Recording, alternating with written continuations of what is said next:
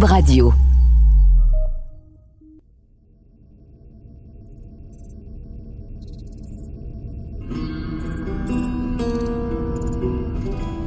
Bien écrasé dans ma chaise de cuir, je regarde défiler les images, les textes sur la douzaine d'écrans qui me font face. Dans la pénombre de mon bureau de travail, il y a juste la lumière bleutée des moniteurs qui éclairent la pièce. Fidèle à mes nouvelles habitudes, j'ai rien à faire. Aucun texte à écrire, aucune entrevue à mener, aucun enregistrement à produire, rien pantoute. J'ai juste à regarder œuvrer mes collègues de travail, les algorithmes d'intelligence artificielle qui produisent maintenant tout mon contenu. Sur un des écrans, il y a des publications Instagram d'un influenceur musclé, bronzé qui succède.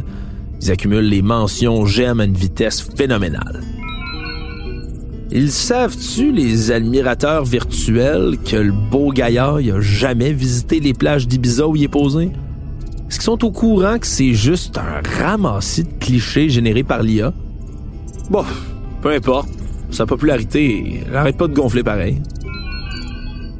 Devant moi, il y a mon vieux micro qui prend la poussière sur un coin de mon espace de travail. Fait vraiment longtemps que j'ai pas eu à l'utiliser, mais...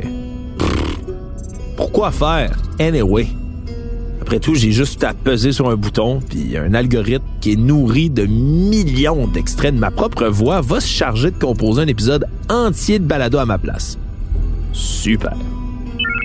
Hey, justement, il y en a un qui vient d'être filé de fabriquer par l'IA. J'active les haut-parleurs tout de suite pour écouter ce que ça donne. Hey, ça promet. Ici Alexandre Moranville-Wallet et bienvenue à Ce qu'une théorie, un balado qui démystifie les, théories du complot, les, conspirations et les phénomènes occultes, des plus farfelus aux plus, plus crédibles. Dans ce deuxième épisode sur l'intelligence artificielle, on va aborder ensemble un des dangers les plus immédiats qui est posé par ces technologies-là dans nos sociétés, la désinformation. On va s'attarder aux différentes façons dont les nouveaux algorithmes pourraient être utilisés par des individus pour influencer les populations et générer du contenu mensonger à grande échelle. Puis, pour se rassurer un peu, on va voir c'est quoi au juste les principales promesses positives de l'intelligence artificielle. Parce que, ben oui, il y en a. Faut des bonnes raisons pour poursuivre le développement de ces technologies-là malgré les menaces que ça pose quand même. Encore une fois, vous l'aurez deviné, c'est une mise en scène fictive que je vous ai présentée en ouverture d'épisode. Je vous rassure, c'est encore bel et bien moi qui vous parle et qui a réfléchi et écrit l'épisode que vous écoutez en ce moment même, je vous le confirme. Mais le jour est peut-être pas si loin où plusieurs de nos tâches vont être véritablement récupérées et exécutées par des logiciels d'intelligence artificielle. La montée de ces technologies-là est imminente. Et c'est une grande préoccupation pour de nombreuses personnes qui souhaitent étudier ou qui travaillent déjà dans certains métiers. Et c'est vrai aussi pour le journalisme. C'est pas moi qui le dis, c'est le professeur à l'école des médias de l'UCAM, Jean Groix quand on est en journalisme, on dit souvent aux jeunes euh, qui sont bons en français, ben ouais, le journalisme, ça fait une bonne carrière pour toi. Puis là, boum, ChatGPT, c'est comme ça venait nous euh, nous voler notre talent, là, voler ce qu'il peut faire de nous, euh, ce qui peut nous distinguer. Hein, si on se démarque par son écriture, ChatGPT, ça peut, ça peut être une menace existentielle carrément. Mais justement, Comment distinguer un outil qui nous permet de mieux travailler et de réaliser des tâches qu'on aime plus ou moins faire d'une intelligence artificielle qui pourrait nous remplacer? Jean Groix parle de journalisme, mais ce qu'il dit pourrait s'appliquer à toutes sortes de métiers. Si on parle de journalisme, tu sais, il y, a un paquet de choses. Le journaliste fait un paquet de tâches. Donc, c'est pour trouver un sujet, par exemple. La première tâche journalistique, peut-être, quand on fait de la veille, euh, peut-être l'intelligence artificielle, oui, peut nous aider à automatiser notre veille. Mais quand on, mais je pense qu'en journaliste, on devient bon, quand on développe un réseau de sources des êtres humains, et ça, l'intelligence artificielle peut rien faire pour nous aider à développer, à nourrir un réseau de sources. Quand on fait de la recherche, là, oui, ça peut nous aider, l'intelligence artificielle. Euh, mm. Ensuite, le travail de terrain, c'est important, en journaliste. Ben, l'intelligence artificielle est d'aucune utilité là non plus. Faire des entrevues avec quelqu'un, euh, aller sur des lieux, des événements, il faut un être humain pour y aller. GPT peut aider par la suite, peut-être, pour retranscrire les entrevues. La transcription d'audio est rendue très, très bonne euh, maintenant, même en français, donc... Euh. ben oui, par exemple, pour la fabrication du balado, l'IA, c'est un outil formidable. On peut maintenant transcrire le verbatim complet des entrevues en claquant des doigts. On met l'audio dans le logiciel et boum, une minute plus tard, on a une entrevue d'une demi-heure, une heure, toute retranscrite. C'est vraiment magique, c'est pas parfait du tout, mais c'est un outil qui m'épargne d'une tâche que je trouvais vraiment fastidieuse il y a pas si longtemps que ça.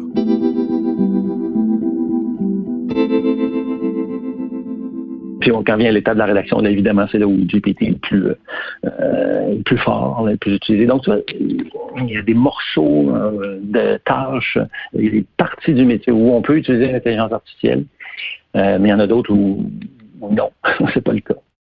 Et la rédaction de texte dans laquelle ChatGPT performe plutôt bien, ben, c'est un élément important des textes journalistiques, mais aussi des autres textes qu'on retrouve en ligne. À ce moment-là, comment savoir si l'IA peut être un allié fiable? Est-ce qu'elle fait sa vérification de faits? Est-ce que l'intelligence artificielle valide ses sources? Est-ce que ce qu'elle écrit, c'est toujours vrai? Ben, pas vraiment. Depuis la fin novembre 2022, il y a beaucoup de gens qui ont été impressionnés par les compétences de ChatGPT, lancé par l'entreprise OpenAI. Il est capable d'inventer des titres accrocheurs pour des textes et des articles de presse, capable aussi d'inventer des histoires de fiction, même d'emprunter n'importe quel style littéraire. Mais aussi, il est capable de faire le traitement de larges quantités de données, de générer du code informatique et aussi de déboguer le code informatique en question. Mais, mais, mais, parce qu'il y a un mais. Les utilisateurs sont de plus en plus nombreux à souligner les erreurs factuelles de ChatGPT. Les internautes ont remarqué que le logiciel était capable de générer des citations et des attributs à des auteurs qui, pourtant, les ont jamais rédigés. Aussi, ChatGPT peut inventer des fausses réponses simplement parce qu'il veut vous plaire. Par exemple, si vous lui demandez de nommer les cinq femmes qui ont occupé le poste de première ministre du Québec, ben, il va être capable de vous fournir cinq noms de femmes. Pourtant, le problème, c'est qu'il y en a seulement eu une dans l'histoire. Au fond, ChatGPT me fait penser à un beau parleur. Il est capable de parler de tout et de rien, mais s'il connaît pas la réponse, eh bien, il va les inventer en répondant de manière flamboyante. Faut constamment vérifier les réponses que l'IA nous donne. Parfois, on l'utilise même aussi ici à Cube Radio pour rédiger des courts textes journalistiques qui accompagnent des extraits audio tirés de nos émissions. On indique toujours en haut de l'article que ça a été rédigé à l'aide de l'intelligence artificielle et à partir de l'une de nos entrevues. Mais ce qu'on n'écrit pas, c'est qu'il y a toujours un employé humain, un de mes charmants collègues, qui doit toujours réviser et ajuster le texte, parce que c'est loin d'être parfait. Des fois, ce qui a été écrit, ça a plus ou moins rapport, ou c'est même pas tout à fait vrai. Ça, c'est seulement l'une des nombreuses inquiétudes qui tracassent le professeur à l'école des médias de l'UCAM, Jean Hugrois. Pour lui, c'est tout d'abord la crédibilité de nos sources d'informations qui risque d'être affectée.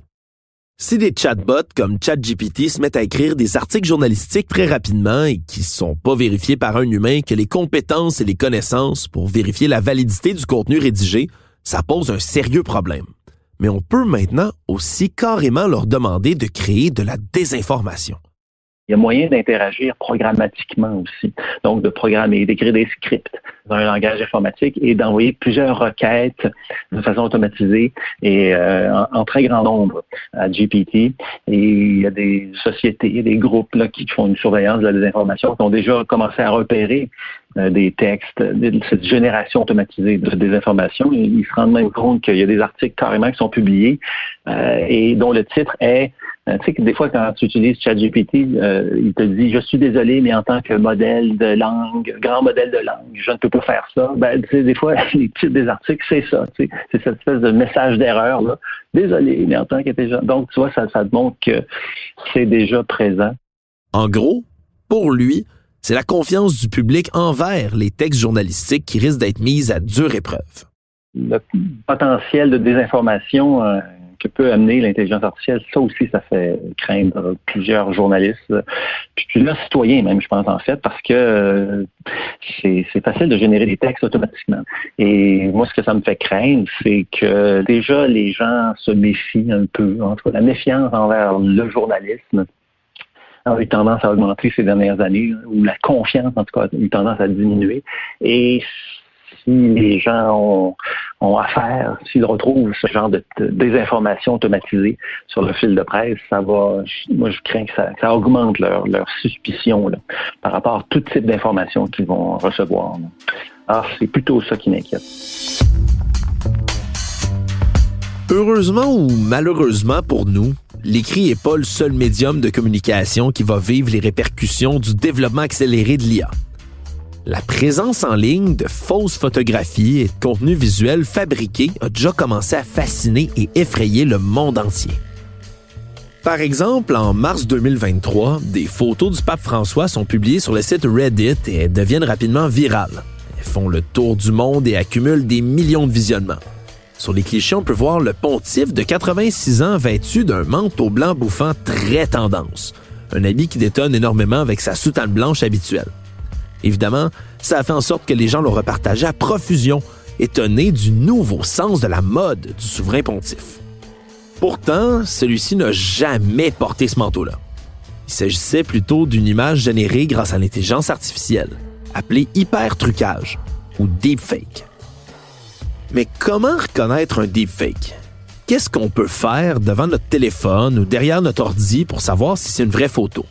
Parce que des fois, et de plus en plus, c'est vraiment pas évident de détecter les trucages à l'œil nu.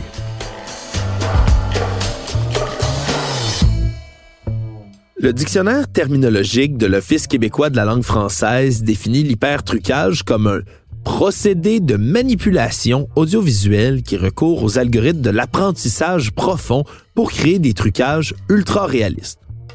Quand on parle d'apprentissage profond, on parle d'algorithmes capables de mimer les actions du cerveau humain grâce à des réseaux de neurones artificiels. Plus simplement, les hypertrucages sont des images, des vidéos et des enregistrements audio falsifiés grâce à l'IA. L'objectif, c'est de créer un contenu synthétique qui semble très authentique. Le terme anglophone deepfake tire son origine des mots deep learning et fake, soit apprentissage profond et faux en français.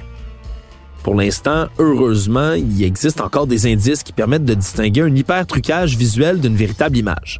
Sur les clichés du pape, par exemple, l'une de ses mains semble un peu tordue. Puis si on s'attarde un instant à ses lunettes, on peut s'apercevoir qu'elles ont l'air de fusionner avec son visage à plusieurs endroits. Mais l'hypertrucage se limite pas juste aux images. L'intelligence artificielle est maintenant capable de modifier, de générer du contenu vidéo ou même audio. Ça permet entre autres de créer toutes sortes de contenus rigolos sur le web. Comme des vidéos dans lesquelles les faux présidents américains Donald Trump, Barack Obama et Joe Biden donnent l'impression de jouer ensemble en ligne à des jeux vidéo. Je vous laisse en juger. Yo, Obama, wanna hop on Minecraft right now? I got a few hours away from Melania. Sure, homie, let me just text Joe. No stop, don't text Joe. Too late. Mais ce genre d'innovation technologique-là donne aux fraudeurs des nouveaux outils pour tenter de piéger les gens. Comme dans le cas de la vidéo des présidents américains, grâce aux outils de génération de la voix, des gens mal intentionnés peuvent reproduire ou répliquer la voix des gens connus et leur faire dire à peu près ce qu'ils veulent. Plus proche de nous, la chanteuse québécoise Nathalie Simard a eu la désagréable expérience de se retrouver dans la mire des arnaqueurs. Au départ, c'était des arnaques qu'on pourrait appeler traditionnelles. Ça a commencé après que la chanteuse ait eu une chirurgie bariatrique. Deux, trois ans plus tard, il y a des âmes malveillantes qui décident de d'utiliser mon image pour euh, vendre un produit supposément amaigrissant, des gummies keto que je n'ai jamais euh, pris, j'ai jamais utilisé ça, je, n'ai jamais cautionné ça.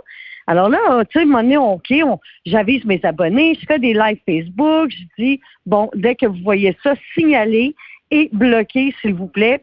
Mais c'est comme de la mauvaise herbe. Ça pousse, ces histoires-là. Il y en a une qui se ferme et il y en a une autre qui recommence. Alors, c'est c'est une perte de temps immense. Jusque-là, c'est assez standard comme arnaque. Mais c'est vers le mois d'août 2023 que les fraudeurs ont commencé à innover. Mais là, où ça a joué, où c'est vraiment venu me chercher, c'est l'histoire de l'intelligence artificielle où on a imité ma voix. On a vraiment pris mon thème de voix puis on en a fait une pub comme si c'était moi qui parlais. Bonjour à tous. Aujourd'hui, je veux vous raconter mon histoire de perte de poids. Cela s'est passé grâce à un nouveau produit appelé Keto Pro. J'ai essayé ce Alors là, je me suis dit, wow, oh là, là, ça commence à être épeurant, tu sais. Moi, je trouve que c'est, je sais pas vers où on s'en va, mais en tout cas, c'est pas rassurant à l'heure où on se parle parce que je pense qu'on assiste à, à la pointe de l'iceberg dès que j'ai vu ça, moi, c'est une femme qui m'a contacté, qui m'a dit Nathalie, t'as-tu vu ce que je t'ai envoyé? C'est rendu grave, ils utilisent ta voix. hein, quoi? Comment ils peuvent faire ça? Et là, je suis allée cliquer sur, et là, c'est là que j'ai découvert ça. acheter le produit avec une réduction de 50 Je garantis entièrement le résultat. Nous vous rembourserons votre Heureusement, comme pour les images, c'est encore possible d'observer quelques éléments qui trahissent la participation de l'IA dans la génération du contenu audiovisuel. Dans la vidéo qui produit une réplique de la voix de Nathalie Simard, les paroles sont pas tout à fait synchronisées avec les mouvements de ses lèvres et le ton est saccadé par endroits. Mais on en est encore juste au tout début. Et ça risque de devenir de plus en plus difficile de relever des indices qui vont nous permettre de déceler un faux dans le futur. Et ça, c'est particulièrement inquiétant, considérant toutes les utilisations que les criminels peuvent en faire. En 2023, le Centre canadien de la protection de l'enfance a mis en garde les parents du pays contre le fait de mettre des photos de leurs enfants sur les réseaux sociaux. Pourquoi? Eh bien parce que des pédophiles et des cyberprédateurs utilisent maintenant des images d'enfants d'un peu partout pour générer des hyper-trucages pédopornographiques. C'est une pratique horrible avec laquelle les autorités doivent maintenant composer.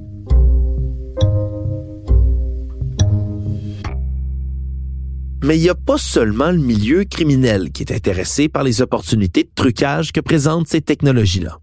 Certains leaders politiques, déjà, salivent en pensant aux opportunités de désinformation que ça représente. Les élections démocratiques sont une cible de choix pour les campagnes de désinformation. Elle vise les électeurs et tente de les influencer dans une direction ou une autre en orientant ce que les usagers d'une plateforme voient sur leur ordinateur ou sur leur téléphone. Pendant la campagne électorale québécoise de l'automne 2022, le Centre pour les médias, la technologie et la démocratie de l'Université McGill s'est intéressé au phénomène de la désinformation chez nous. Un phénomène qui a pris une ampleur inquiétante, selon eux. Selon leurs chiffres, 44% des électeurs qui avaient l'intention de voter pour le Parti conservateur du Québec s'attendaient à ce que de la fraude électorale vienne influencer les résultats de l'élection. Qu'est-ce qui fait que cette idée-là de fraude électorale circulait à ce moment-là chez les électeurs conservateurs? Eh bien, à cette période-là, il y a plusieurs théories loufoques qui ont circulé sur le web, qui disaient notamment qu'un vote au crayon de plomb permettrait aux administrateurs de changer les votes, et qu'il y aurait des individus non vaccinés qui auraient été retirés de la liste électorale. Imaginez maintenant qu'on ajoute à tout ça des hyper-trucages de plus en plus sophistiqués, des fausses images, des fausses vidéos qui seraient repartagées par des électeurs qui savent pas distinguer que c'est des faux. C'est un des plus grands problèmes qu'entrevoit le chercheur Philippe Baudouin. La montée de la désinformation, c'est beaucoup dû au fait qu'elle est efficace dans des campagnes d'influence. Si un, pays ou euh, une puissance veut venir influencer une population, créer de la désinformation, c'est utile. Et ça a été fait, mais beaucoup à la main. Euh, ce qui est coûteux, ce qui prend du temps, puis qui limite ça à un petit nombre de, de puissances qui ont les moyens de le faire. Avec l'intelligence artificielle, ce qu'on voit, disons déjà avec ChatGPT, c'est que c'est beaucoup plus facile de créer du contenu avec peu de moyens. Et ce qu'on risque de voir avec la montée de l'intelligence artificielle, c'est vraiment ça, c'est-à-dire de plus en plus de gens qui ont les moyens de créer des campagnes de désinformation. Ça pourrait clairement avoir des effets néfastes. C'est un scénario inquiétant. Mais c'est pas une raison pour baisser les bras pour autant. Des solutions existent encore pour faire face à la désinformation et le moment n'a jamais été aussi propice pour réfléchir en tant que société à tout ça, croit Philippe Baudouin.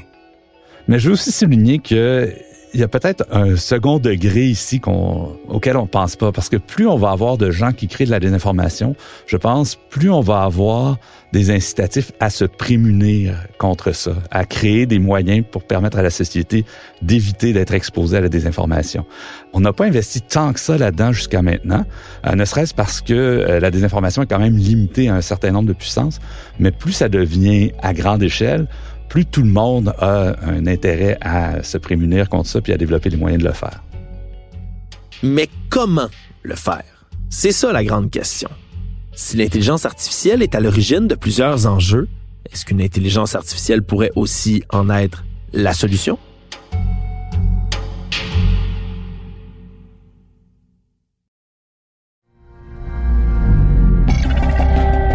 Septembre 2013, la Sûreté du Québec fait la découverte d'une vidéo qui allait s'avérer être une véritable bombe. Et dans cette vidéo, on voit un motard qui vient de s'évader de prison qui parle à la caméra. Il affirme, entre autres, qu'il a en sa possession 13 conversations téléphoniques hyper compromettantes enregistrées en secret par lui et dans lesquelles on l'entend parler avec un certain policier nommé Benoît Roberge. Je suis Félix Séguin. Je vous présente la série Balado Le Ripou des Hells. C'est cette histoire incroyable qu'on peut enfin vous raconter au complet avec mes collègues du bureau d'enquête Éric Thibault et Jean-Louis Fortin. Le Ripou des Hells, c'est une série balado de Cube Radio et du bureau d'enquête. La série est disponible sur Cube, dans la section Cube Radio et sur les autres plateformes de balado. Avec l'utilisation des logiciels comme ChatGPT qui se répandent rapidement dans les établissements scolaires, il y a de nombreuses entreprises en intelligence artificielle qui se sont données comme mandat de développer des IA qui pourraient faire le processus inverse, détecter un texte ou encore même des images générées grâce à d'autres IA. J'ai posé la question à Philippe Baudouin. J'ai déjà eu en entrevue quelqu'un qui essayait de développer un, espèce de logiciel pour vous trouver si quelqu'un avait écrit un texte avec ChatGPT, par exemple, pour dans les écoles. J'imagine que c'est toujours ça, la course. Quelqu'un crée un outil, quelqu'un doit trouver un contre-outil. Ben, si on se limite au niveau d'utiliser l'intelligence artificielle contre l'intelligence artificielle, c'est un peu une course à l'armement. Mais je pense qu'on peut être beaucoup plus créatif que ça dans notre manière de se prémunir contre la désinformation à mon avis, c'est voué à l'échec de s'imaginer qu'on peut développer une technologie qui va identifier, oups, ça, ça a été fait par un humain, ça, ça a été fait par une IA, parce que le but de l'IA, essentiellement, c'est de, répliquer ce que l'humain fait. Donc, euh, je pense même que ces outils-là ont eu des effets euh, néfastes parce qu'ils ont été utilisés par des professeurs qui ont donné zéro à des copies qui avaient été faites par des humains. Donc, plutôt que de se pencher sur, mettre la technologie pour attaquer la technologie, je crois qu'on devrait plutôt chercher du côté de nos réseaux humain, de se dire, est-ce qu'on peut être meilleur à à se faire confiance les uns aux autres en tant qu'humains pour s'assurer que l'information qui nous rejoint a pas nécessairement été euh, genre poussée par des mauvaises euh, avec des mauvaises intentions. Mais ces réseaux-là, en, anglais on dit réseau de trust, réseau de confiance, on les a pas développés beaucoup, puis on s'est pas donné des outils très efficaces pour les développer. Raison de plus, donc, pour ne pas dépendre encore plus des IA pour nous sortir du pétrin.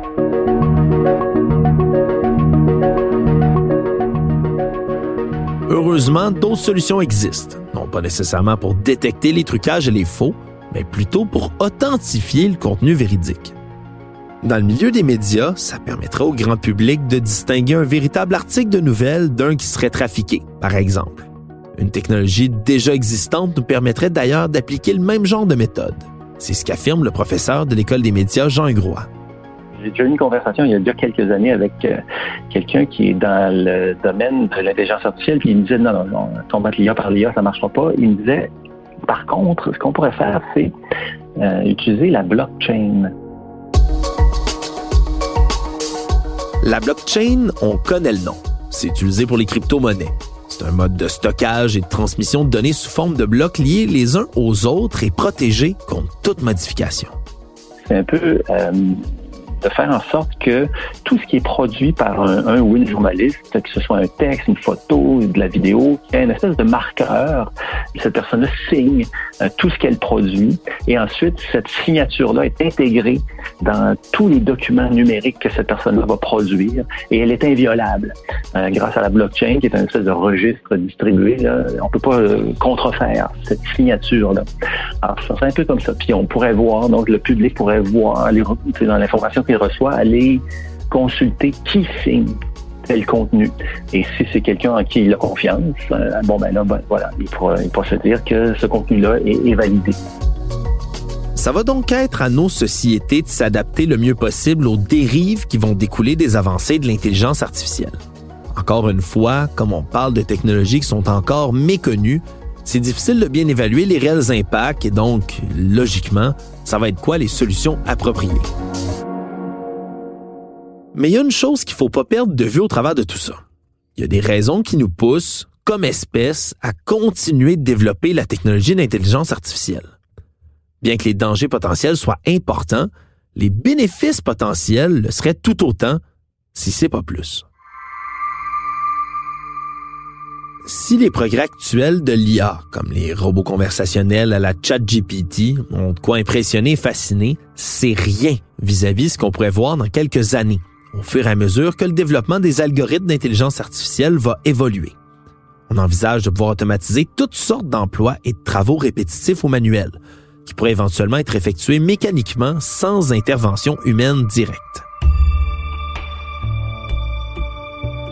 En mars 2023, la firme d'investissement Goldman Sachs a estimé que la technologie sous-jacente aux outils d'IA populaires comme ChatGPT pourrait automatiser l'équivalent de 300 millions d'emplois à temps plein. De leur côté, des chercheurs d'OpenAI, le concepteur de ChatGPT, et de l'Université de Pennsylvanie ont constaté que 80% de la main-d'œuvre américaine pourrait voir un impact ou un effet sur au moins 10% de leurs tâches. Est-ce que ça veut dire que la majorité d'entre nous va se retrouver au chômage? Ou est-ce qu'on va régler l'enjeu de la pénurie de main-d'œuvre et ça va finalement être très positif? Difficile de le savoir. Mais l'IA pourrait peut-être nous aider à résoudre des crises encore plus importantes que la pénurie de main-d'œuvre. Pour l'expert Claude Théoret qui a fondé Nexology, l'une des premières entreprises d'IA de Montréal, eh bien, l'intelligence artificielle pourrait être mise à contribution pour nous aider à contrer le plus grand péril de l'humanité, la crise climatique. Bien, une des choses, c'est la lutte euh, au réchauffement climatique. Une des premières choses qu'on peut faire, c'est automatiser, optimiser les processus euh, qui génèrent des gaz à effet de serre. Alors déjà, c'est la façon la plus simple qu'on a à, réduire nos émissions d'effet de serre, c'est que laisser certaines choses être optimisées par l'intelligence artificielle. Le chercheur Philippe Baudouin en rajoute. Les domaines qui pourraient bénéficier de l'IA sont légion, selon lui. Je pense que les bénéfices potentiels sont évidents puis immenses. Hein. C'est comme si on avait une espèce de, de scientifiques euh, super intelligents qui seraient en mesure de nous aider à comprendre des choses qu'on cherche à comprendre depuis longtemps. En médecine, ça peut nous aider à faire des progrès, ça peut nous aider à faire des progrès quant à notre utilisation de l'énergie. Peut-être qu'on va résoudre la fusion nucléaire beaucoup plus rapidement parce qu'on va pouvoir avoir accès à une espèce de scientifique synthétique qui va explorer euh, la théorie physique derrière ça. Donc, le potentiel est immense. Euh, ça peut nous aider à régler beaucoup de nos problèmes au niveau technologique. Mais bon, évidemment, c'est euh, si on se met des lunettes roses puis qu'on regarde pas les, les côtés potentiellement négatifs aussi. Ce qu'il faut retenir, c'est que l'humanité dispose maintenant d'un outil à double tranchant, aussi prometteur que dangereux. Néanmoins, c'est l'utilisation que nous et nos descendants vont en faire qui va véritablement être déterminante. Alors, dès maintenant, c'est à nous, les humains, de réfléchir, de légiférer, de faire des choix de société. Quoi qu'il en soit, les intelligences artificielles sont multiples et on ne peut pas prétendre ici pouvoir lire dans une boule de cristal. Une chose est certaine, c'est à nous d'agir. Alors si les choses tournent mal, ce sera pas la faute d'un espèce d'ordinateur malveillant souhaitant réduire l'humanité à néant. Non, ce sera de la nôtre. Pour notre part, il est facile de retrouver les sources de nos informations, justement pour en vérifier la crédibilité. Parmi les nombreuses sources consultées pour traiter du sujet d'aujourd'hui, celle-ci pourrait particulièrement vous intéresser. Le dossier du journal The Guardian sur la désinformation électorale. Les articles du Business Insider sur les deepfakes ou les hypertrucages. Les reportages du Journal de Montréal sur les mensonges électoraux ici au Québec. Un énorme merci à Philippe Séguin au montage et Anne-Sophie Carpentier à la réalisation. Ici Alexandre Moranville-Ouellette, merci d'avoir été des nôtres et n'oubliez pas, quand il vous manque des faits ou que vous n'êtes pas certain d'une idée, dites-vous que ce n'est qu'une théorie. Merci beaucoup d'avoir suivi la série. Si vous avez apprécié, assurez-vous d'en parler à vos amis et de donner une bonne note au balado. Ça aide beaucoup à nous faire connaître. Faites suivre tout au long de l'année mes chroniques qui rapportent les différentes théories du complot qui surgissent dans l'actualité sur les ondes de Cube Radio et dans le segment Tout savoir en 24 minutes avec Mario Dumont. Pour les trouver, consultez l'application Cube ou le site Cube sous l'onglet Radio.